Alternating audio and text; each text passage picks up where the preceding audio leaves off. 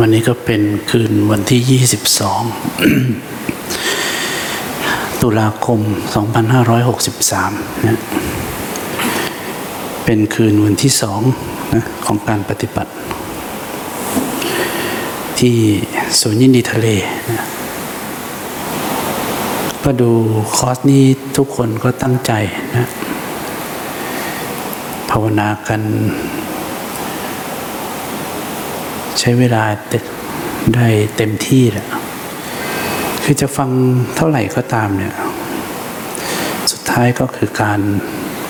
ภาวนาด้วยตัวเอง อย่าเพิ่งไปกังวลนะสมมติว่าท่านเป็นผู้ใหม่ที่เข้ามาเนี่ยว่า ฉันก็ไม่เห็นจะสงบอะไรนะอย่าเพิ่งไปห่วง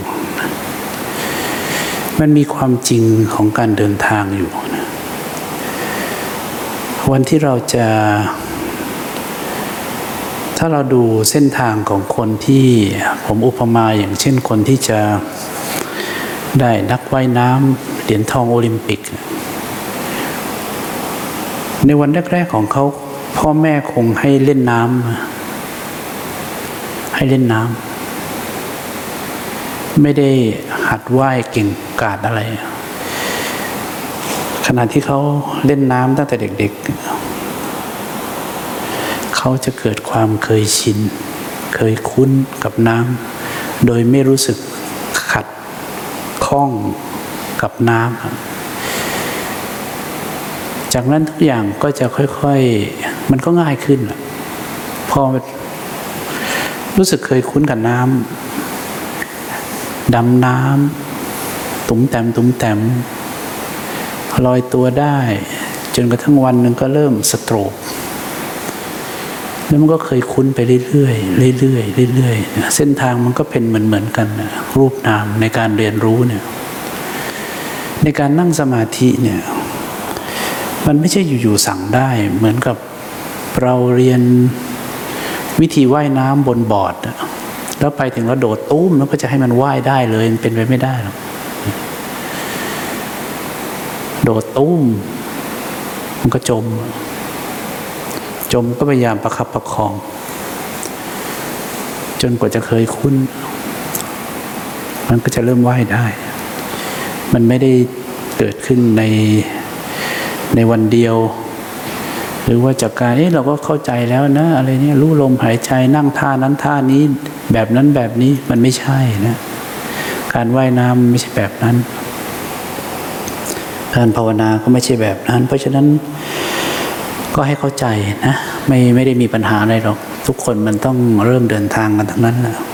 ส่วนใครที่เดินทางมาพอสมควร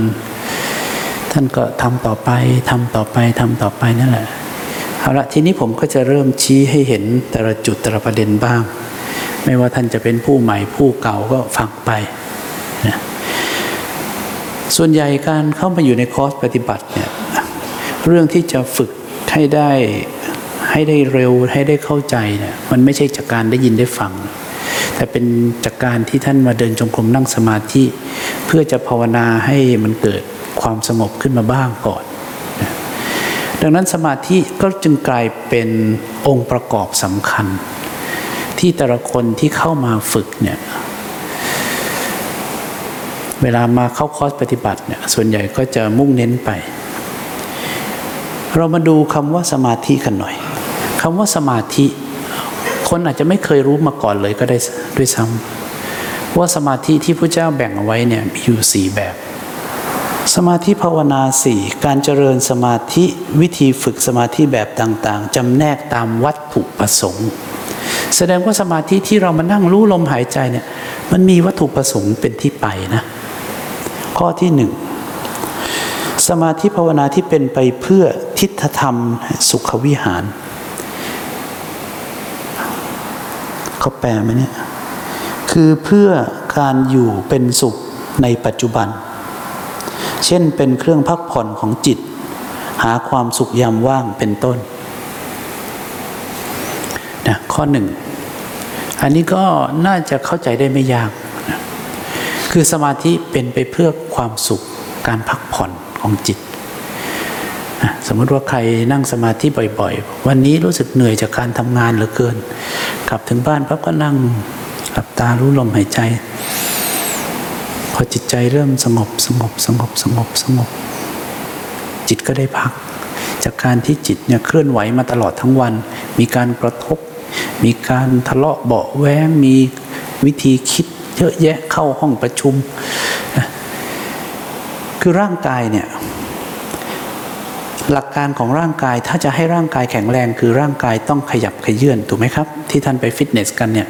จุดมุ่งหมายเพื่อให้ร่างกายแข็งแรง จิตเนี่ยตรงข้ามกับกายจำไว้เลย จิตตรงข้ามกับกายแบบคนละฟากเลย ถ้าจะให้จิตแข็งแรงตั้งมั่น จิตต้องหยุด ถ้าจิตเคลื่อนไหว จิตจะอ่อนแอลงเรื่อยๆ แล้วถ้าเคลื่อนไหวไม่หยุด จิตจะอ่อนแอจนถึงที่สุด เพราะฉะนั้นกลับกับกายเลยเห็นไหม กายถ้าท่านเคลื่อนไหววิ่งขึ้นเขาลงเขาขี่จักรยานมันเคลื่อนไหวตลอด กายของท่านจะแข็งแรงมาก กล้ามเนื้อของท่านก็จะเป็นมัดมัดมัดมัดขึ้นมา อันนี้เข้าใจไม่ยาก แต่จิตจะกลับข้าง จิตต้องหยุดถึงจะแข็งแรง ถึงจะตั้งมั่น ถึงจะมีพลังนะดังนั้นเมื่อท่านกำลังเหน็ดเหนื่อยกับจิตที่มันอ่อนล้า มันเหมือนอะไรรู้ไหม นึกอุปมาของหลวงพ่อเอี้ยนเนี่ยพอดีผมแวบขึ้นมาพอดีหลวงพ่อเอี้ยนบอกว่ามันเหมือนฉลอมอะฉลอมหรือตะกร้าที่ที่ที่มันมีรูจักสารอะทีนี้ฉลอมเนี่ยถ้าเราเอาน้ำตักใส่เนี่ยหรือเอาฉลอมไปตักน้ำขึ้นมาแล้วยกขึ้นมาท่านก็เห็นน้ำไหลโกรกออกจากฉลอมไปหมดฉลอมนั้น เก็บน้ำไม่อยู่เลย มันเหมือนกับจิตที่มีโลภะโทสะโมหะ แล้วเคลื่อนไหวตลอดเวลา ฉลอมนี่จะเก็บน้ำไม่อยู่เลย แต่ถ้าเกิดเอาชันไปยายายายาให้มันไม่มีรูแล้วก็ตักใหม่ มันก็จะเก็บน้ำได้ ทีนี้สมาธิก็ดีสติก็ดีสัมปชัญญะก็ดี ก็คือชันที่จะไปยายายารูทั้งหลาย แต่พอเผลอปุ๊บมันก็เริ่มมีรูอีก นะไอ้ที่ยาวๆมันก็เริ่มมีรูก็ลวกไปหมดกำลังก็ไม่มีจิตก็ไม่มีกำลัง รวบรวมไม่ติด หรือถ้าอุปมาที่ผมใช้บ่อยๆก็มันก็คล้าย ๆ กับคล้าย ๆ กับไฟฉายอย่างเงี้ยนะไฟฉายเงี้ยมันไม่มีมันฟ้าๆนะ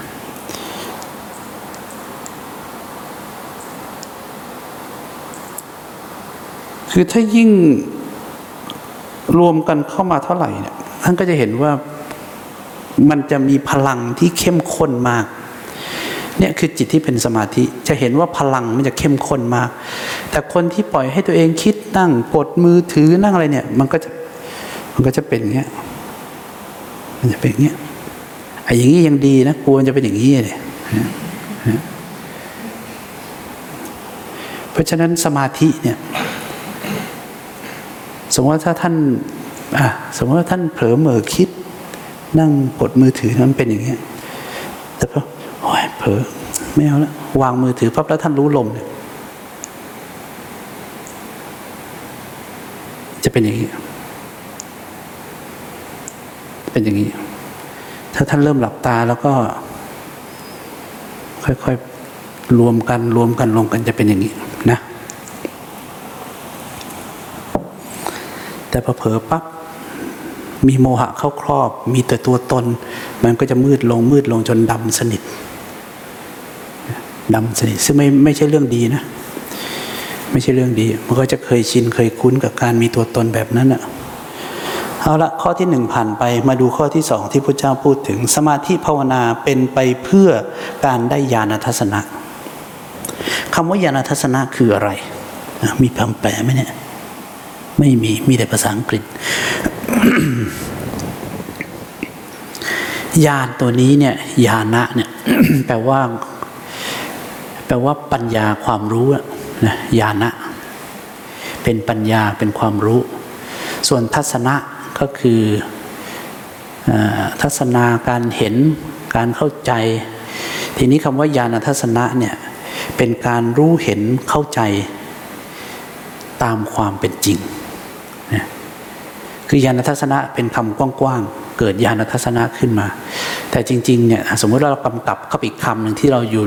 เราฟังจากในพระไตรปิฎกบ่อยๆเนี่ยยะถาภูตะญาณทัศนะ ก็เป็นญาณทัศนะที่เป็นญาณที่เห็นความจริงตามความเป็นจริง อย่างเนี้ยเพราะฉะนั้นสมาธิเนี่ยเป็นไปเพื่อญาณทัศนะ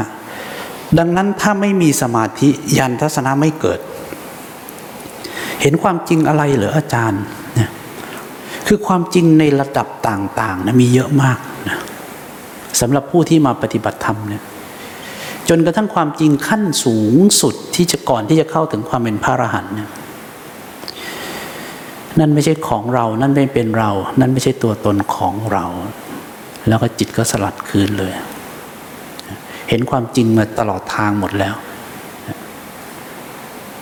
อันนั้นคือความจริงอันสูงสุดแล้วผมพูดไปท่านโอ้โหงั้นก็เอาตรงนี้เลย มันมันไม่ใช่อย่างนั้นนะสิผมถึงบอกว่าต่อให้ท่านศึกษาฟังการบรรยายจากเหรียญทองโอลิมปิก แต่พอท่านโดดน้ำตุ้มจมเลยมันไม่ใช่ฟังเอาไงมันเป็นการเดินทางผ่านจุดต่างๆ ไปเรื่อยๆแล้วถ้าเบื้องต้นน่ะ เบื้องต้น สมมติญาณทัศนะเบื้องต้นๆเลยเนี่ยท่านหลับตารู้ลมหายใจแล้วเดี๋ยวก็เผลอไปคิด บางทีก็เผลอไปนาน พอทำบ่อยๆ บ่อย ๆ ก็เริ่มเผลอน้อยลงนะสังเกตดูเถอะมันจะเริ่มเผลอน้อยลง เผลอน้อยลง คือสติระลึกได้เร็วขึ้นอะอะถ้ายกเป็นตัวอย่างให้เห็นใช่สมมติว่าเผลอห้านาที แล้วก็รู้ลมหายใจบ่อย ๆ เขาก็เริ่มเผลอสามนาที เผลอสองนาที เผลอหนึ่งนาที เผลอครึ่งนาที เผลอยี่สิบวิแล้วก็ระลึกได้ เผลอสิบวิระลึกได้ เห็นไหมมันก็จะค่อยๆพัฒนาขึ้น สติก็จะค่อยๆพัฒนาขึ้น ทีนี้พอเผลอไปคิดพอมีสติแล้วลึกว่าเผลอแล้วก็รู้ลมหายใจไป รู้ลมหายใจความคิดดับไหมความคิดก็ดับไป รู้ลมหายใจ ไม่ได้รู้ลมหายใจเพื่อให้ความคิดดับนะฟังดีๆนะ รู้ลมหายใจแล้วความคิดก็ดับไปนะหรือจะไม่ดับก็เรื่องของเขานะต่อให้ไม่ดับด้วยก็ไม่เกี่ยวกัน การรู้ลมหายใจเพื่อสร้างจิตทั้งมั่น ไม่ใช่ไปทำลายความคิดนะ เดี๋ยวกลายเป็นตัวตนขึ้นมาอีกเอาให้แน่นะฟังผมมาฟังให้ชัดๆหน่อย เดี๋ยวไปทำผิดแล้วก็บอกว่าก็อาจารย์พูดอย่างนี้ ผมพูดอย่างนี้ แต่ท่านไปทำอย่างไงอะ ถ้าท่านเผลอไปคิดสติเนี่ยระลึกว่ากำลังเผลอเนี่ยหน้าที่ของเราก็คือรู้ลมหายใจกลับมาอยู่กับลมหายใจ ส่วนความคิดจะดับหรือไม่ดับเป็นเรื่องของความคิดไม่ยุ่งกันเข้าใจไหมไม่ยุ่งกัน เชื่อไหมว่านักปฏิบัติร้อยละเก้าสิบทำผิด แล้วเมื่อเขาผิดช่องนี้เนี่ย มันจะผิดไปเรื่อยๆมันจะก่อตัวตนขึ้นในการนั่งสมาธิไปเรื่อยๆ แล้ววันข้างหน้าก็จะออกไม่ได้ เพราะว่ามันกลายเป็นตัวตนทำไมวันนี้รู้แล้วไม่ดับล่ะสวยแล้วไหมล่ะนะเข้าผิดช่องแล้ว เป็นช่องที่ไปก่อตัวตนเพราะฉะนั้นฟังผมว่าฟังดีๆ ฟังแล้วก็ทำให้มันถูก นั่งสมาธิหลับตา รู้ลมหายใจสักพัก ก็เผลอไปคิดนั่นแหละ พอสติระลึกได้ว่าเผลอไปคิดเนี่ย หน้าที่เราก็รู้ลมหายใจแล้วก็รู้ลมหายใจไปเลยนะพอเผลอไปคิดว่าเผลออีกแล้ว ก็รู้ลมหายใจ ไม่มีจุดประสงค์ จุดมุ่งหมายเจตนาใด ๆ ที่ไปจัดการกับความคิดนะ เข้าใจด้วยนะ ถ้าเคยฟังอย่างนี้มาจากใครนะ วันข้างหน้าไปแก้ให้ให้เขาแก้ด้วย วันที่ท่านยึดติดสภาวะธรรมมั่งทำไมวันนี้รู้แล้วไม่ดับ ให้เขาแก้นะไม่ต้องมาหาผมเอาละผมย้ำแล้วย้ำอีกนะ เพราะฉะนั้นปฏิบัติให้ถูก ทีนี้คำว่าญาณทัศนะที่พระเจ้าพูดถึง ผมก็บอกแล้วว่าในเบื้องต้นๆเนี่ยขณะที่ท่านรู้ลมหายใจเกิดความคิดขึ้นมา ขณะที่ท่านกลับมารู้ลมหายใจความคิดเกิดขึ้นมาท่านก็รู้ลมหายใจทำหน้าที่รู้ลมหายใจไป สิ่งหนึ่งที่อาจจะแต่แต่นี้มันเป็นขั้นต่อๆไปนานแล้ว ก็คือท่านจะเห็นเลยว่า ความคิดทั้งหลายที่เกิดขึ้นเนี่ยล้วนดับไป ไม่ได้มีคุณค่าอะไรเลย ท่านจะสงสัยเลยว่าทำไมสิ่งที่เกิดขึ้นแล้วดับไปถึงทำให้ใจเป็นทุกข์ได้นะผมยกตัวอย่างบ่อยๆเลย ถ้าท่านเคยฟังเจ็ดวันเจ็ดกูรูเนี่ยที่ เป่าฟองแชมพู แล้วเข็มไปทิ่มพิวแล้วมันก็หายไป มีความคิดก็เหมือนฟองแชมพู แล้วเข็มไปทิ่มพิวแล้วก็หายไป ถ้าท่านเห็นอย่างเนี้ยร้อยครั้งพันครั้ง เห็นฟองแชมพูที่กำลังโตโตโตโตขึ้นแล้วก็พิวแล้วก็หายไป ฟองแชมพู มันจะมีค่าอะไรนักหนาไหม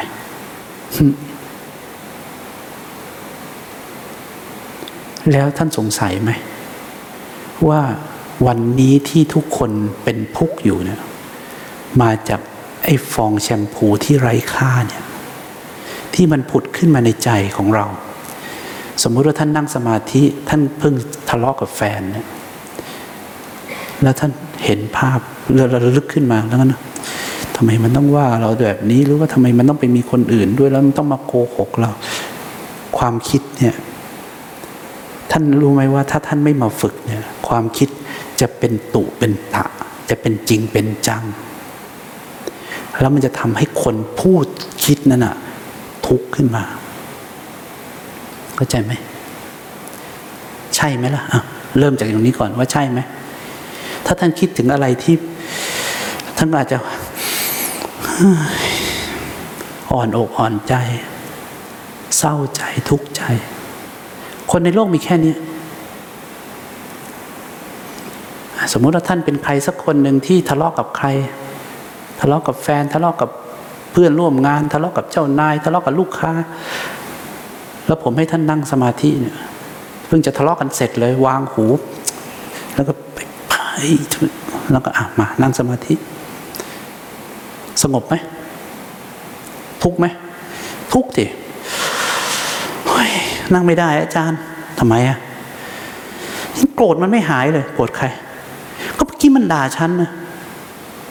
ด่าที่ไหน ก็เมื่อกี้โทรไปมันด่าฉันแล้วก็วางหูนะแล้วก็นั่งสมาธิ นั่งไม่ได้มันด่าฉัน ปิดย่างโทรศัพท์อะปิดแล้ว เหรอแล้วใครด่า ก็เมื่อกี้มันด่าฉัน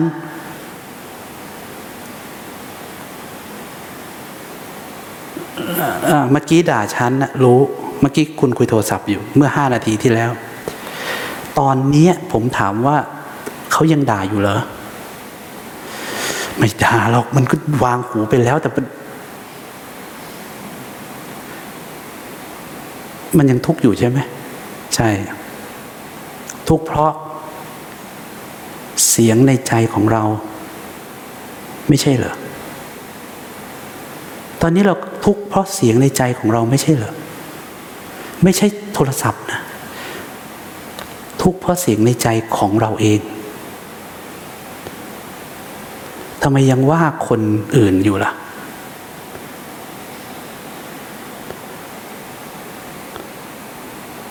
เนี่ยคือความจริง ที่เจ็ดพันเจ็ดร้อยล้านคนไม่เห็นเลย เรื่องง่ายๆ จะบอกว่าบังตายังไม่ค่อยเชิงเลย แต่มันไม่มีคนพูดอย่างนี้ไง ถ้าท่านเป็นอย่างนี้แล้วท่านไปบอกเพื่อนว่า ใช่กูยอมไม่ได้นะเรื่องเนี้ยกูช่วยเต็มที่เลยเอาชิปหายเลยกัน ก็เลยสุมไฟใส่โยนน้ำมันใส่กองไฟเพื่อนเข้าไปอีกเฮ้ยไม่ต้องกลัวมัน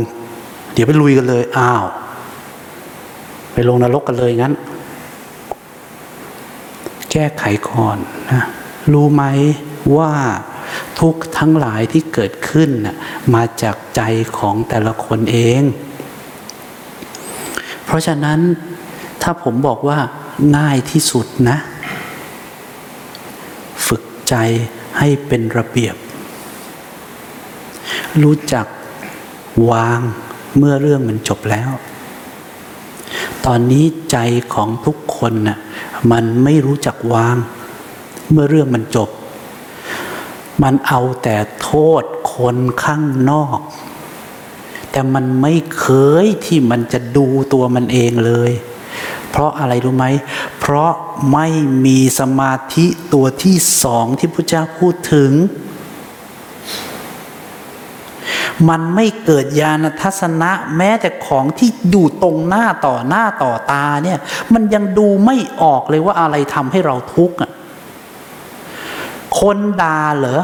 มันจบไปแล้ว ตอนนี้ไอ้เสียงที่มันดังอยู่ในหัวเรานี่แหละ ที่ทำให้เราทุกข์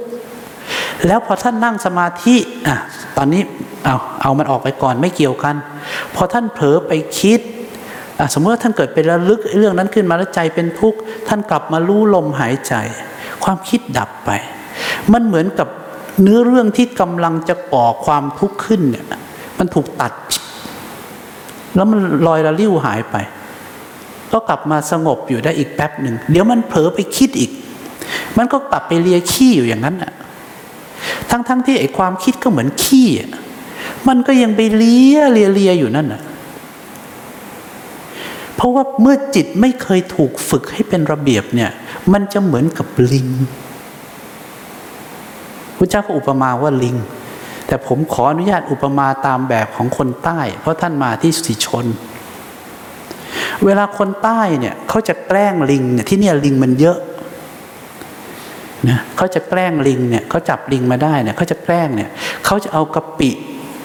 ทามือลิง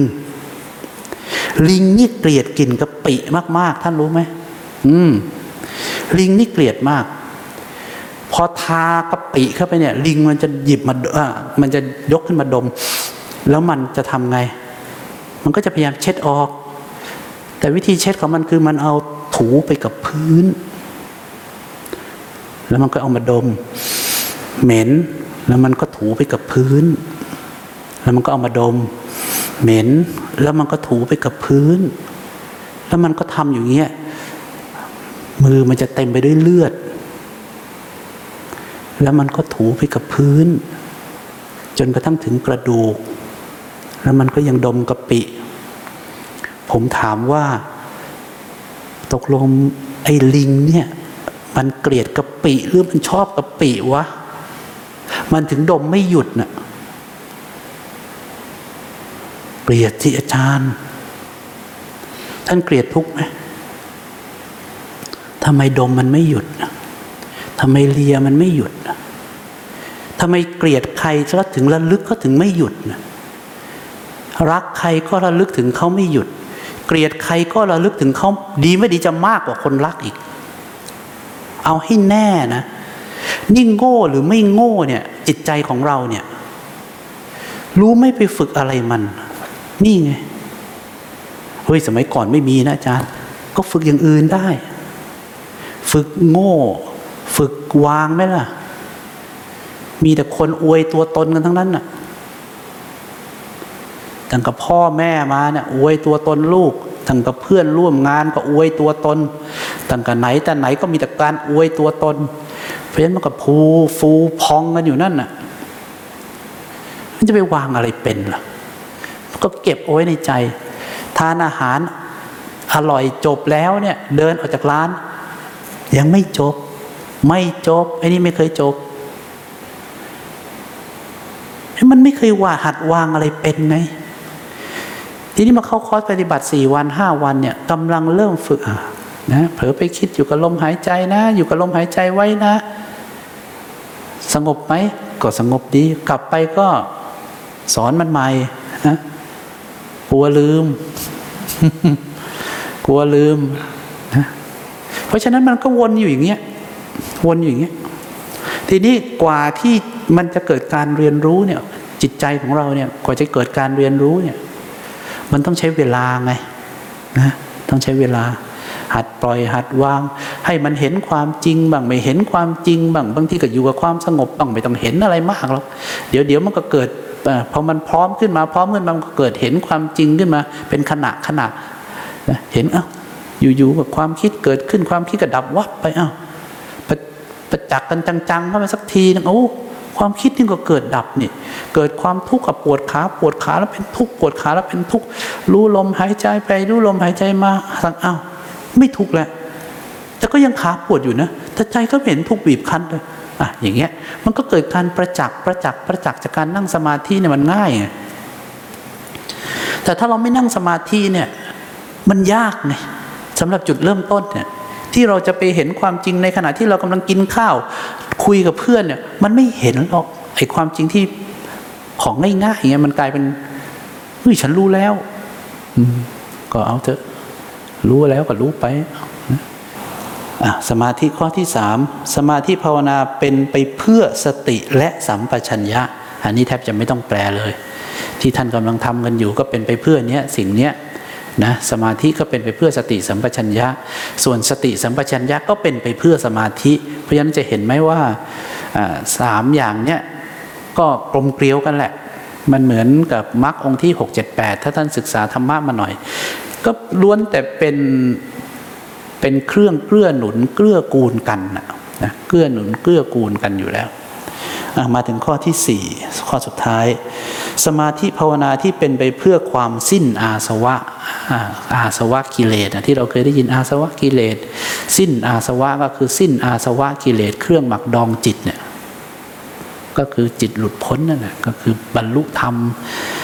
สูงสุดก็เป็นพระอรหันต์สิ้นอาสวะนี่ก็ใช้กับพระอรหันต์อื่น ๆ ก็คงไม่ได้เรียกว่าสิ้นอาสวะ ก็เรียกบรรลุธรรมธรรมดาเอาละเพราะฉะนั้นสมาธิภาวนาก็เป็นไปเพื่อวัตถุประสงค์สี่อย่าง ดังนั้นบางทีท่านนั่งสมาธิก็เป็นไปเพื่อการพักผ่อนจิตใจฟุ้งซ่านมาก ๆ ท่านท่านอาจจะไม่ได้ต้องนั่งในรูปแบบหรอกสมมติทำงานทำการ เหนื่อยเหลือเกินนะมีแต่เรื่องกระทบอ่อนใจ ก็ไม่ต้องอยู่บนโต๊ะคอมพิวเตอร์โต๊ะอะไรก็ได้ อาจจะหลับตารู้ลมหายใจสักพักนะอยู่ล หายใจสักพักพอรู้สึกสบายสบายก็ทำงานต่อไป คนเราเวลามันมีสมาธิเนี่ยมันจะเห็นอะไรชัดเจนขึ้น กับขณะที่ท่านกำลังหงุดหงิดลำคาญกำลังเบื่อกำลังอะไรเนี่ย ท่านตัดสินใจอะไรก็ผิดหมดอะแต่ถ้าหยุดสักพักใจสงบ มีอะไรก็เอางานมาดูก็ตัดสินใจถูกต้องความผิดพลาดก็จะน้อยลง อันนี้ก็แค่เอาง่าย ๆ เรื่องงาน แต่ว่า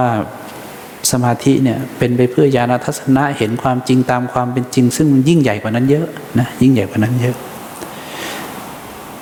เอาละทีนี้เราเริ่มพอเข้าใจนะจุดมุ่งหมาย มาว่ากันต่อไป แล้วหลักการในการนั่งสมาธิทำยังไง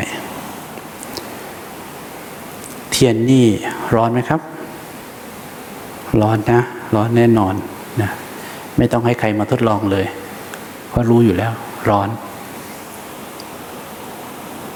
นะทุกคนมองที่เทียนนะครับอะเริ่มจากฝั่งนี้ก่อน เห็นเทียนในกระจกไหมครับอะกระจกเนี่ยนะ ท่านเห็นอะเรียกว่าเงาในกระจกอะ่ะเห็นเทียนในกระจกนะ เห็นนะครับ ในในกระจกนะ ไม่อย่าไม่ต้องดูอันนี้นะ ดูในกระจกนะ เห็นนะครับ เห็นนะเห็นเอาละผมถามคำถามง่ายๆ ตอนนี้ทุกคนรู้แล้วว่า เทียนเนี่ยร้อน แล้วเทียนในกระจกเนี่ยร้อนไหม ก็ตอบได้ง่าย ๆ เหมือนกัน ถูกไหม ถ้าผมเปลี่ยนเป็นน้ำแข็ง สมมติว่าแก้วนี้มีน้ำแข็ง แล้ว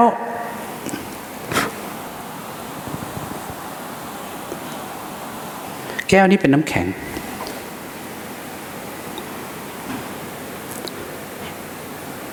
เห็นน้ำแข็งในกระจกไหม แก้วน้ำแข็งเนี่ยนะ แก้วน้ำแข็งที่อยู่ในกระจกเย็นไหม ไม่เย็น ตอบได้จากสัญญาเดิม เคยมีประสบการณ์มาก่อน เพราะฉะนั้นไม่ได้มีอะไรอทีนี้ผมไม่ต้องจุดก็ได้ ทียนที่อยู่ในกระจกจุดหน่อยวะเดี๋ยวต้องมาแปลงสัญญาอีก เดี๋ยวมันเขาเรียกสัญญามันจะวิปลาสมีบางคนฝึก ฝึกเปลี่ยนแปลงสัญญา สรุปแล้ววิปลาสของร้อนก็ทำเป็นเย็นของอะไร ของปวดก็ทำเป็นมีความสุขเลยตอนสุดท้ายวิปลาส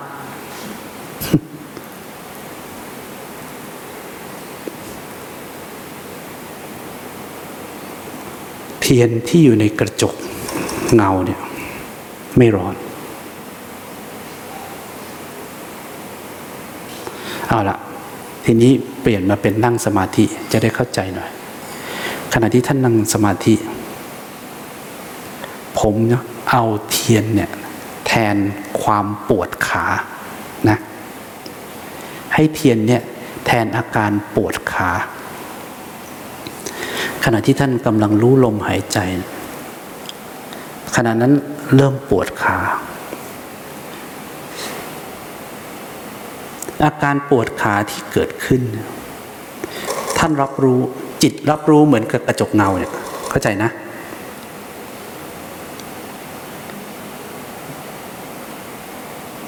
อาการปวดขาคือจิตรับรู้ เหมือนกระจกเงา เห็นเปลวไฟนะ กระจกเงา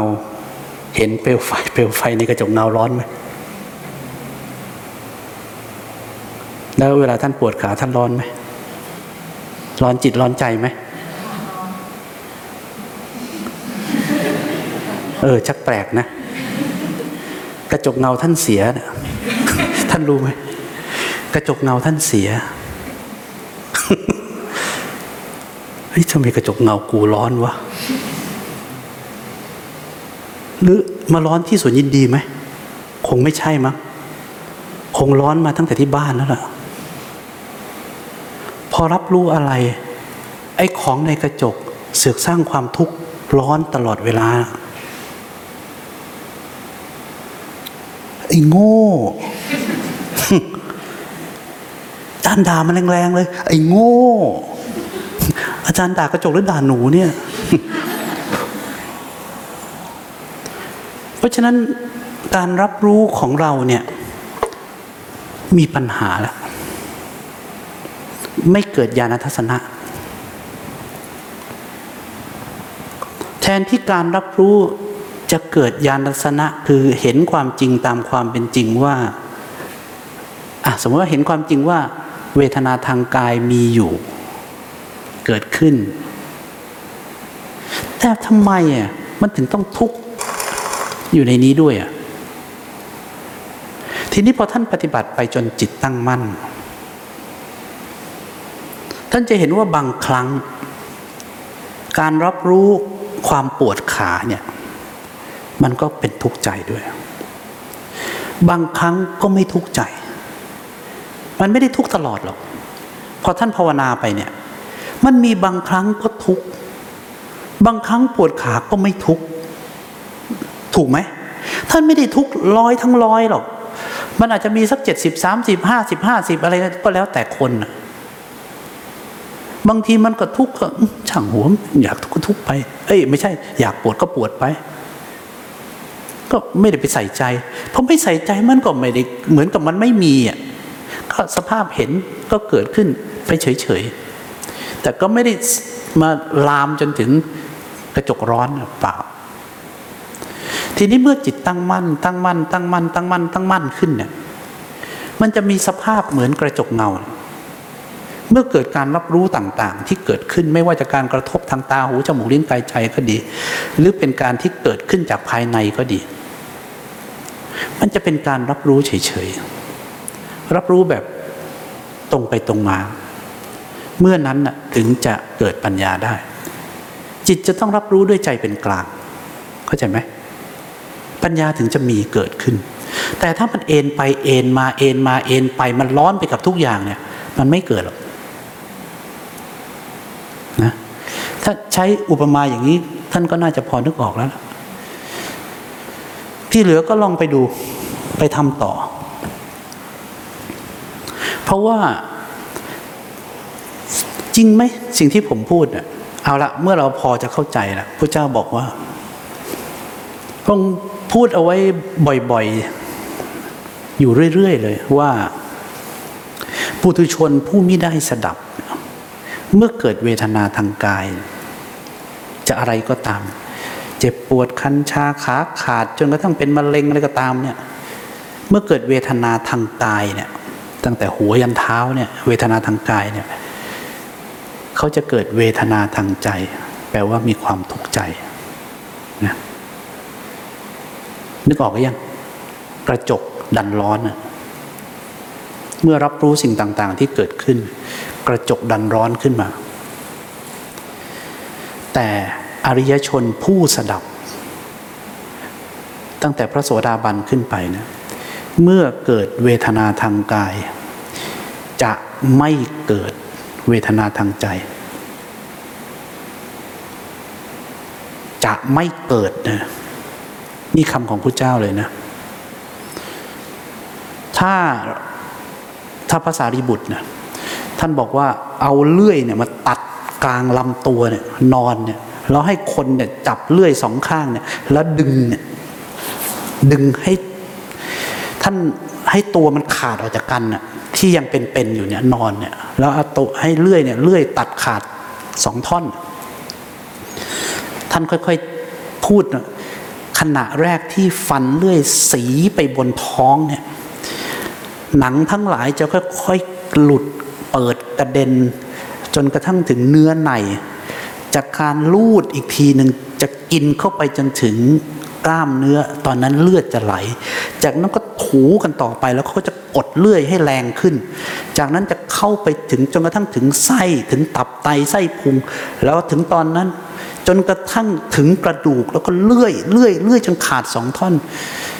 จนกายขาดออกจากกันพระสารีบุตรบอกว่า ถ้าเป็นสาวกของพระสัมมาสัมพุทธเจ้าจริง จะไม่มีใครทุกข์กับมันเลย มด้วยจะไม่โกรธคนที่ทำด้วย ถ้ายังโกรธคนที่ทำไม่ใช่สาวกพระศาสดา นี่คำภาษารีบุตรเลย คือมั่นใจอย่างนั้นเลย กายนี้ไม่มีเจ้าของแล้วมันเกิดการดับว่างของเวทนาเลย ถามว่าเจ็บไหมเจ็บดิทำไมไม่เจ็บ ถ้าการรับรู้มีอยู่ แต่เจ็บมันเป็นของว่างของเปล่าที่ไม่มีเจ้าของเอาละพูดไปก็เอาเอาเรื่องที่มันเข้าใจได้ก่อนดีกว่า เอาเรื่องที่มีกระจกก่อน อย่าเพิ่งถ้าไม่มีต้นโพไม่มีกระจกเงาเลยที่ฝุ่นจะจับที่ไหน อันนั้นเราค่อยไปคุยกันทีหลัง เอาวันนี้เอาเอาที่มีกระจกก่อนก็ทำมีกระจกก็ต้องหมั่นเช็ดถูเคยได้ยินไหมท่านอะไร เว้ยหลังนะที่สังฆนายกองค์ที่ห้ากำลังหาผู้สืบทอดนะก็มีสิทธิพี่ที่ในสำนัก ก็ไปเขียนสโลกไว้หน้าหน้ากุฏิอาจารย์ ร่างกายเหมือนต้นโพจิตเหมือนกระจกเงา เราต้องหมั่นเช็ดถูให้สะอาดอยู่เสมอ นี่ยที่มันรับรู้รับรู้รับรู้รับรู้รับรู้เนี่ย พอรับมวลหมองก็เช็ดเช็ดเช็ดเช็ดมันก็รับรู้รับรู้นะนะพอเกิดอกุศลขึ้นก็เช็ดเช็ดเช็ดเช็ดเนี่ยสติก็มาระลึกแล้วก็จัดการอกุศลนะพอขี้ฝุ่นจับก็เช็ดเช็ดเช็ดเช็ดนะเอาสติเอาปัญญามาเช็ด ก็ไปเขียนเอาไว้สังฆนายกองค์ที่ห้าเจ้าสำนักออกมาเห็นก็ อืม ก็คงไม่มีใครดีกว่านี้แล้ว ก็เลยบอกว่า ไปท่องกันทั้งสำนัก จะได้ไม่ตกนรก พูดตรงเป๊ะ ไปท่องกันทั้งสำนัก จะได้ไม่ตกนรก ท่านรู้ไหมว่า เวลาอากุศลเกิดท่านรู้ลมหายใจอกุศลเกิด รู้ลมหายใจอะ ท่านไม่ตกนรกแล้วนะรู้ไหมแล้วถ้าทำบ่อยๆ จนเป็นอัตโนมัติจริง ๆ เนี่ย อบายภูมิปิดเลยนะ ยังไม่ต้องถึงพระโสดาบันอะแต่อบายภูมิปิดเลย ถ้าสติของท่านทำงานได้เป็นอัตโนมัติเมื่อไหร่นะอัตโนมัติขนาดว่าเมื่ออกุศลคิดถึงใครที่เป็นอกุศลปั๊บเนี่ยสติระลึกแล้วปล่อยเลย นั่นแปลว่าวินาทีก่อนตายเนี่ย ถ้าท่านเกิดอกุศลขึ้นมาเนี่ย สติระลึกได้ว่ากำลังเผลอเนี่ยแล้ววางพลุบเพราะฉะนั้นท่านจะไปอบายได้ไง จิตไม่มีน้ำหนักเลย เพราะอยู่กับกุศลตลอด แต่ถ้าไอ้บ้าทำไมไม่ต้อง ไม่ได้ทำมากูอย่างนี้ปุ๊บชิบหายแล้วกันสุขทุกติภูมิเป็นอันหวังได้แล้วงานนี้นะอย่างที่ผมเล่าให้ฟังตลอดเป็นเรื่องจริง ที่พ่อคนหนึ่งลูกสาวเนี่ยทำไม่ถูกใจเลย ไปแต่งงานกับคนที่พ่อไม่ชอบเลย มึงไม่ต้องมาหากูอีกนะ มึงกับกูไม่ต้องเผาผีกันนะด่าลูกสาวแค้นมันไม่เคยฟังกูเลย วันที่ป่วยหนัก นอนอยู่ในไอซียูระโยงระยางเลย ลูกสาวก็อยากจะไปขอขมาพ่อ เปิดประตูห้องเข้าไปเขากะจะไปกราบขอขมาขอโทษ เปิดประตูห้องเข้าไปพ่อหันมาเห็นพอดี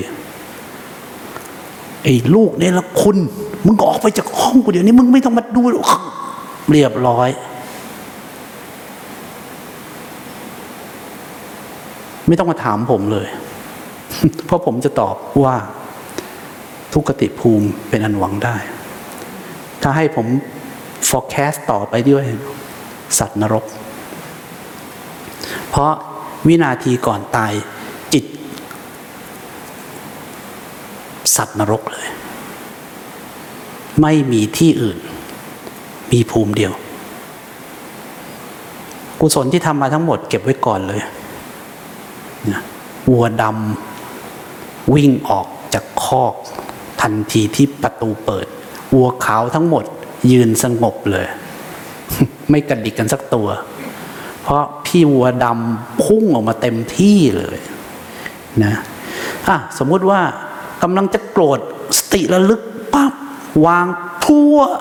ดับลงไปตรงนั้น ไม่ได้เจตนาให้ดับนะมันดับมันเองพับโอ้โหรอดไปเส้นยาแดงผ่าแปด นะเพราะฉะนั้นถ้ามาเล่าให้ผมฟังต้องเล่าให้ละเอียดหน่อย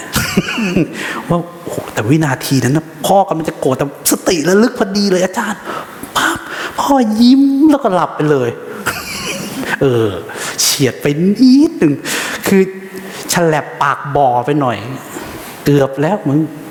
ฉลับปากบ่อไป ฝึกไว้เถอะมีแต่ได้ไม่มีเสียหรอก แต่มันก็ยังทำไม่ค่อยได้เลยนะอาจารย์ วันนั้นผมไปเปิดคอร์สที่ ที่ไหนวะมึงจะรู้ไหมเนี่ย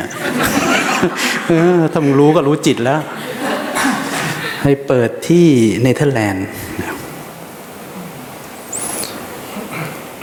เครื่องไปลงที่ที่เยอรมัน ขณะที่เดินออกมาจากปล่อง ฟรงก์เฟิร์ตอืมอะพอนึกออกขึ้นมาทีเดียวนิดพอเดินออกมาก็มีผู้หญิงคนหนึ่ง เป็นคนไทย เขาเห็นผมเนี่ยเขาก็เดินตามมาตามมาติดๆเลย ผมก็เดินเดินไปเรื่อยๆเดินอ่ออาจารย์ประเสริฐ เออ ใช่ใช่คือเขาเดินเขาเขาอาจารย์ประเสริฐ เออ ใช่ใช่ใช่ โอ้โหเสียดายจังเลย เสียดายอะไรนะโหเมื่อกี้นั่งเครื่องมากลัวตกมากเลยอะคือเครื่องบินตก ถ้ารู้ว่าอาจารย์อยู่นะจะได้เข้ามาถาม โอ้โห ผมก็โชคดีใช่ไหมโชคดีจริงๆที่เธอไม่เห็น ไม่งั้นสิบชั่วโมงของการบินคงไม่ต้องทำอะไรกันละทีเนี้ยผมก็เลยถามอ้าวทำไมไปกลัวมันทำไมนะเขาบอกกลัวเครื่องบินตก แล้ว ตกนรกเราควรจะทำใจยังไงดีอาจารย์ สมมติว่านั่งเครื่องบินเนี่ย ควรจะทำใจยังไง ผมก็ถามแล้วจะไปทำใจทำไมคือเตรียมตัว เตรียมตัว เตรียมตัวไว้อะถ้าอยากจะเตรียมตัวเนี่ย แล้วไม่อยากตกนรกเนี่ย อย่าทำผิดศีหน้า เนี่ยเขาเรียกเตรียมตัว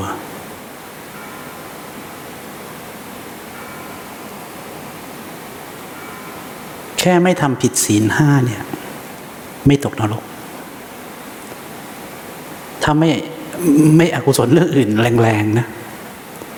ไม่ตกหรอก คนที่ตกนรกเนี่ย เพราะเขาทำผิดศีลข้อใดข้อหนึ่ง หรือหลาย ๆ ข้อหรือทั้งหมด ผมยกตัวอย่างให้ดูคำของพระเจ้าเนี่ย ไม่มีผิดหรอก เพราะท่านเห็นหมด เราจึงเรียกท่านว่าสัพพัญญูถ้าท่านเอาไม่ต้องท่านอะถ้ามีใครสักคนคนยาเสพติดแล้วกัน ใส่กระเป๋า แล้วเดินผ่านดอนเมืองหรือสุวรรณภูมิ ท่านว่าขณะที่ไอ้กระเป๋าที่มันกำลังเลื่อนเข้าไปในเครื่องเอ็กซเรย์เนี่ยแล้วก็ไอ้คนที่ดูอยู่หน้าจอเนี่ย ดูแล้วก็มองหน้าคนนั้นเนี่ย แล้วก็เรียกมาเนี่ย ท่านว่าใจระทึกไหมระทึกนะตรงนี้อาการเนี้ยทางธรรมะเรียกว่าวิปติสาร วิปติสารคือความเดือดเนื้อร้อนใจ รู้ไหมปล่อยวางได้ไหมรู้ลม ไม่สำเร็จ รู้ให้ตายก็ไม่สำเร็จงานเนี้ย เพราะฉะนั้นถ้าอ๋อเคยได้ยินอาจารย์บอกว่าถ้าอกุศลเกิดให้รู้ลมใช่ แต่ถ้าทำผิดศีลเนี่ย มันไม่ใช่อกุศลธรรมดาสิมันเรียกวิปติสาร ซึ่งมีมีเหตุปัจจัยที่ทำให้ความทุกข์นี้เกิดเนี่ยที่ค่อนข้างเหนียวแน่น ร้อยรัดเหนียวแน่น แต่ความทุกข์ที่มาจากสมมุติว่าแม่คนหนึ่ง รักดูแลลูกอย่างดี แต่ลูกเกเรไม่อยู่ในหนทางเลย แม่เป็นทุกข์ใจจังเลย ลูกเนี่ยทำไมทำไมถึงทำแบบนี้ แม่ทำผิดศีลไหมทุกข์นี่มาจากไหน มาจากความรัก เออ ก็ดูฟังดูดีนะ ก็มาจากเมตตากรุณาไม่ใช่เหรอ ใช่ มาจากความเมตตากรุณาต่อลูกไม่ใช่เหรอ ใช่เอาแล้วทุกทำไมอะ นั่นดิก็มันไม่เป็นไปดั่งใจเลย ไม่เป็นอะไรนะ ไม่เป็นไปดั่งใจเลย ไม่เป็นอะไรนะ ไม่เป็นไปดั่งใจเลยเหรอ ก็เลยทุกข์ไงทุกข์เพราะอะไร ก็มันไม่เป็นไปดั่งใจไงอืตกลงทุกข์มาจากไหน ก็มันไม่เป็นไปดั่งใจไงแล้วทำไมถึงไม่เป็นไปดั่งใจ เพราะเวลาทำอะไรให้กับลูก คาดหวังเอาไว้ว่าเขาจะต้องเป็นยังไงไง เพราะฉะนั้นท่านทำอะไรให้กับใคร ท่านดีกับแฟน ท่านก็หวังว่าเขาจะรักเรา แต่เขากลับไปยิ้มให้คนอื่น แค่นั้นท่านก็ทุกตายแล้ว เพราะท่านหวังว่าฉันทำอย่างนี้เพื่อให้เขาดีกับฉัน ได้ครึ่งหนึ่งของที่ฉันทำก็ยังดีโอ้ยทำเมื่อไหร่นะ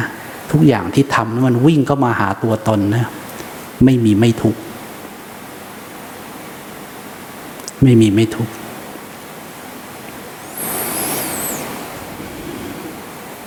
เคยซื้อของขวัญให้แฟนไหมเวลาท่านไปซื้อของขวัญให้แฟน ผมถามท่านง่ายๆ ตอบแบบจริงๆอะอย่าตอบแบบแบบเด็กก็ขอข้องอ ถูกทุกข้อหรืออะไรเงี้ย เด็กดีเป็นยังไง ช่วยพ่อแม่ล้างจานปลูกต้นไม้ เคยทำไหมไม่เคย แต่มันรู้หมดไงว่าข้อไหนถูก เอาละเพราะฉะนั้นอย่าตอบแบบนั้น ผมถามว่าเวลาท่านไปซื้อของขวัญให้แฟน ท่านซื้อของที่ท่านอยากซื้อ หรือท่านซื้อของที่เขาอยากได้ เอาตรงๆ ดูวันเกิดแฟนปีที่แล้วก็ได้ ท่านซื้อของที่ท่านอยากซื้อ หรือท่านซื้อของที่เขาอยากได้ไอ้นี่ฉันอยากซื้อเสื้อให้เธอเนี่ยฉันซื้อ ซื้อสีบันเย็นเนี่ยนะ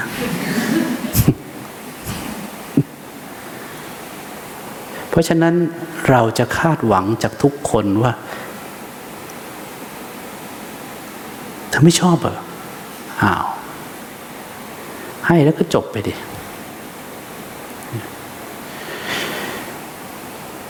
มันไม่ได้ดั่งใจ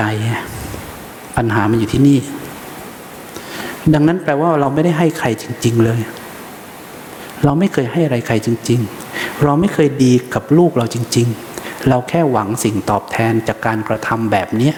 แล้วจะได้ผลแบบนี้ถ้าเราเป็นอิสระจริง ๆ อยากเห็นเขามีความสุขเราให้เนี่ยไม่ว่าแค่เขามีความสุข ไม่ว่าเขาจะเป็นแบบที่เราต้องการหรือไม่เป็นไปอย่างที่เราต้องการเนี่ย เรามีความสุขที่เห็นเขามีความสุข วันนี้มันมีแต่คนเห็นแก่ตัว เราจึงไม่เคยมีความสุขในขณะที่เราเห็นคนอื่นมีความสุข แต่เราต้องการความสุขที่เขาทำอย่างที่ใจฉันคิด ทั้งนั้นนะเธอไม่มาดูแลฉันเลย เธอเอาแต่ไปอยู่กับเพื่อน นั่นไม่ใช่ความสุขของเขาเหรอ ทนที่เราจะมีความสุขเมื่อเห็นเขามีความสุขแต่เปล่า เธอต้องมาดูแลฉันบ้างอืมโอเค รับรองอยู่กันได้อีกไม่นานมีคนเคยเชิญผมไปนะแต่คนเดียวนะแล้วผมไม่ผมไม่ได้คิดจะไปนะเขาแต่งงาน เป็นคนที่ผมสนิทมากเขาแต่งงาน ยิ่งกว่านั้น เขาเชิญผมขึ้นไปพูด ท่านลองนึกภาพดูก็แล้วกัน มันจะฝันดีหรือฝันร้ายเนี่ย เชิญขึ้นไปพูดงานแต่งงาน เชิญอาจารย์ประเสริฐไปพูดงานแต่งงานมันเตรียมตัวได้เลยผมก็ขึ้นไปนะเพราะเป็นคนที่ก็สนิทกันแหละผมก็บอกว่า ผมคงไม่มานั่งให้พรนะนะ ผมว่าวันนี้เนี่ยทั้งเจ้าบ่าวเจ้าสาวเนี่ยคงฟังมาเป็นพันพันพรแล้วล่ะตั้งแต่เช้าอะตั้งแต่อากงอาม่าอาปูอะไรก็คงฟังมาจนหูอื้อแล้วล่ะ จะพูดอีกมันก็ล้นทิ้งไปเปล่าๆเหนื่อย ผมแค่จะบอกว่า ตอนที่มันเป็นตอนที่เป็นแฟนกันนะนะ เป็นยังไง ตอนนี้ให้เป็นเหมือนเดิม ไม่ต้องปรับตัวเข้าหากันนะตอนนั้นคนทั้งห้องเริ่มเงียบกริบเลย เหมือนอย่างที่ท่านฟังธรรมเนี่ย คืออันนี้ผมพูดด้วยความสัตย์จริง เพราะมีคนอยู่ในนั้นเยอะ ขณะที่ผมกำลังพูดเนี่ยคนที่ปกตินะขึ้นไปพูดไม่มีคนฟังเลยนะไอ้บนเวทีไอ้งานแต่งงานเนี่ยเพราะจะรอใช้โยใช้โยกันแค่นั้นน่ะแต่นี่มันนั่งกันเงียบกริบเลย คือเหมือนกับถือแก้วค้างอะ่ะไอ้นี่มันมาจากไหนเนี่ย เพราะมันไม่มีคนรู้จักผมอยู่แล้วเนี่ย ผมบอกว่าไม่ต้องปรับตัวเข้าหากัน เมื่อไรปรับตัวเข้าหากัน เมื่อนั้นเตรียมตัวเลิกกันได้ทั้งสองคนก็ทำตาปิบๆ พ่อแม่นี่เลือบอึดอัดเลยอะคือพ่อแม่ทั้งเจ้าบ่าวเจ้าสาวนี่ยืนอึดอัดเลยนะ ผมไม่สนใจอยู่แล้ว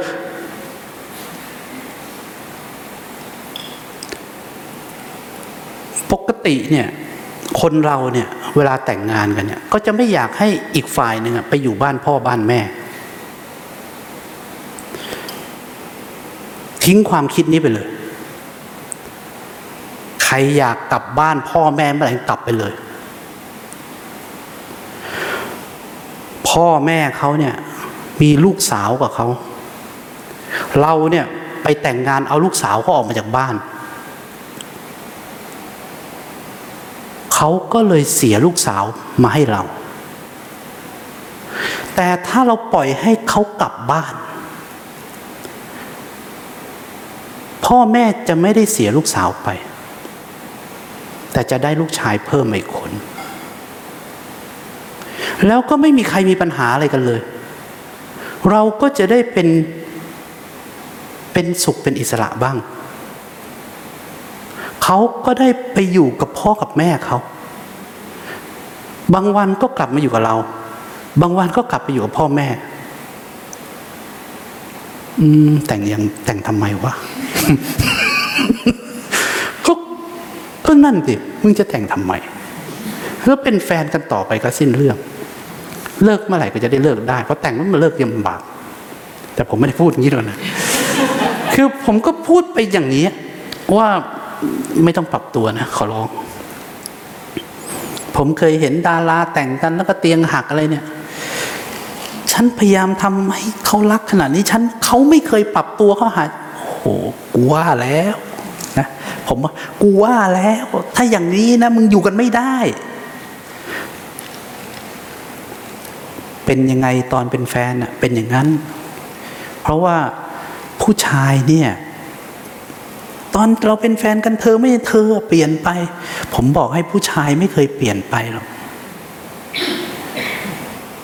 เพราะก่อนที่ท่านจะแต่งงานหรือว่ารักกับใครเนี่ย ตอนแรก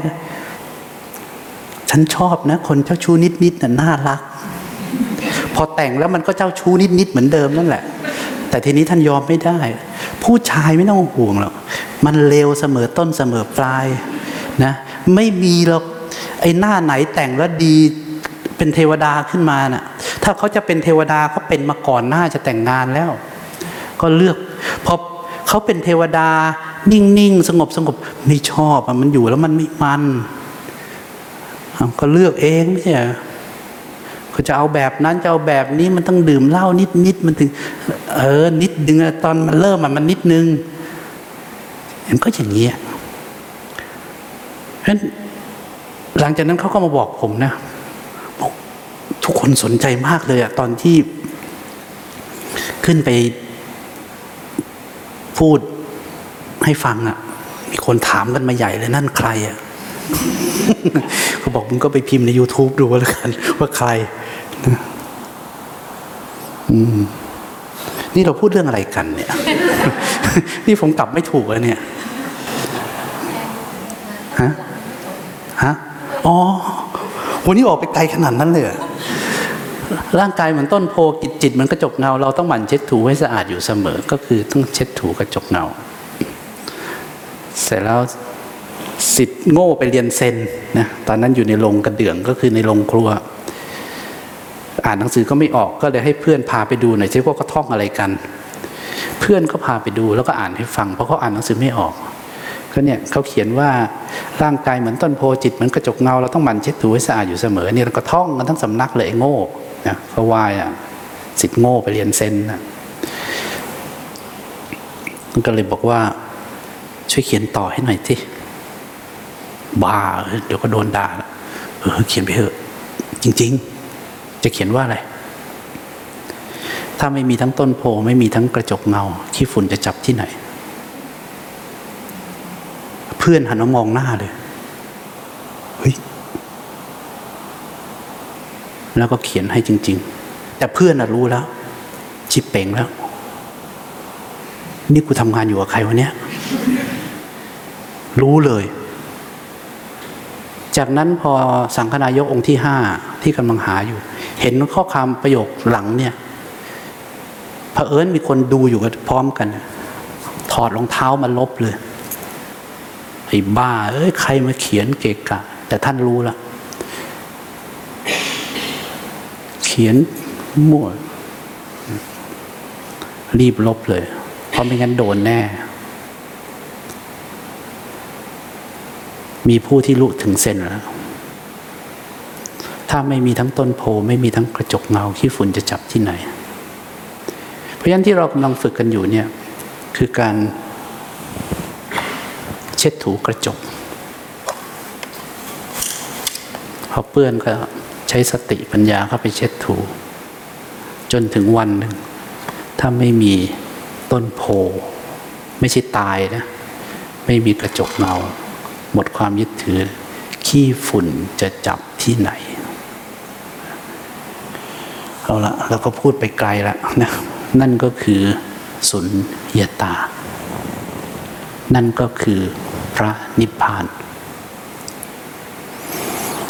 สำหรับคืนนี้ก็คงพอแค่นี้แล้วนะ ที่เหลือท่านก็ลองไปเริ่มฝึกจากกระจกเงาต้องไม่ร้อนนะ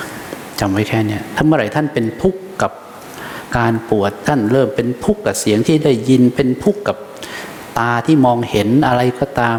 หรือรวมถึงเป็นสุขก็เอาเอาทุกข์ก่อนนะ ในอริยมรรคมีองค์แปดเนี่ย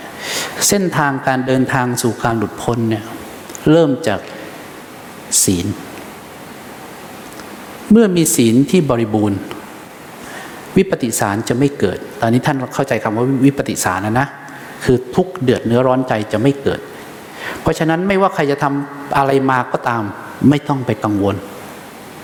อาจารย์นี่ฉันทำผิดศีล ฉันทำผิดศีลฉันเอาละ ที่ผ่านมาเพราะท่านไม่รู้ วันนี้ท่านรู้แล้ว ที่ทำอยู่พยายามเลิกทำซะแล้วค่อยๆ เลิกไปเลิกไปเลิกจนหมดนะเมื่อศีลบริบูรณ์ดีแล้วเนี่ยจิตจะสงบขึ้น แล้วจะค่อยๆเข้าสู่สมถะนะก็คือสมาธิ จะเริ่มเข้าสู่สมาธิได้ ทีนี้พอเข้าสู่สมาธิก็จะเริ่มสงบขึ้น สงบก็จากร้อนจิตร้อนใจก็จะกลายเป็นเห็นตามความเป็นจริงนะเห็นตามความเป็นจริง จิตตั้งมั่นก็อะไรกระทบก็ก็วางไป มันก็แค่ของที่เกิดขึ้นแล้วดับไปของเกิดขึ้นแล้วดับไป มันจะไปยึดถืออะไรนักหนานะรับรองทุกลดหัวภาพ ท่านจะรู้สึกว่าโอ้ปฏิบัติธรรมแล้วรู้สึก ไม่ค่อยทุกเท่าไหร่ ถูกแล้ว ถูกแล้วนะเออทุกลดลงนะ ถูกแล้ว นั่นแหละเครื่องยืนยัน เมื่อก่อนอย่างนี้ฉันต้องทุกนะ ใช่ เดี๋ยวนี้รู้สึกวางอะไรได้เร็วขึ้น ถูกแล้วเออรู้สึกใจมันเย็นเย็นยังไงไม่รู้ถูกแล้ว ทุกอย่างที่พูดมาถูกหมดนะประมาณเจ็ดวันหลังจะกลับไป ถูกแล้ว เหมือนที่ชีรูปนั้นบอกชีสัญญาเขาเข้าคอร์สผมปีงเป็นเกือบจะทุกคอร์สอะชีสัญญา ผมว่าใครที่มาบ่อย ๆ ก็จำเขาได้อยู่แล้วล่ะ ตอนเขายังเป็นสัญญาเขามาบ่อยมาก จนตัดสินใจบวชบวชครั้งแรกเนี่ยก็อย่างที่เขาเล่า บวชไปบวชไปบวชไปทนถึงวันจะศึกเขาก็ไม่ค่อยอยากศึกนะ เขาบอกว่าอาจารย์ ขอกลับไปเคลียร์งานปีหนึ่งแล้วเขาก็กลับไปสึกออกไป แล้วก็เงียบหายไปเลย แทบจะไม่มาคอร์สเลย แต่ให้คุณพ่อออกมาคุณพ่อก็มาคอร์สพ่อก็มาชวนเพื่อนๆมา จนกลับมาบวชครั้งที่สอง มั่นใจแล้วว่าจะไม่กลับไปอีก ขายรถขายทุกอย่างหมดแล้ว ไม่เอาแล้ว รู้แล้ว ว่าโลกนี้มีแค่นี้ ชีวิตของเขาก่อนหน้านี้ ถึงก็เป็นโรคซึมเศร้าเลย พอเข้าสู่การปฏิบัติก็ค่อยๆดีขึ้น จนวันนี้ไม่เอาแล้ว กลายเป็นชีที่อยู่ป่าเป็นวัด ไม่ขออยู่กุฏิเข้าไปอยู่ในป่าคนเดียว ภาวนาอย่างเดียว เป้าหมายมีอย่างเดียว ไม่มีอย่างอื่น เดินตรงออกจากโลกอย่างเดียว อย่างที่เขาบอกทางจะสั้นลง ไม่ใช่ไปตัดมันทิ้ง คือเดินไม่หยุดนะก็ได้แต่อนุโมทนานะเอาละสำหรับคืนนี้ก็คงพอแค่นี้แหละนะ ค่อยว่ากันไปพรุ่งนี้เช้า thank you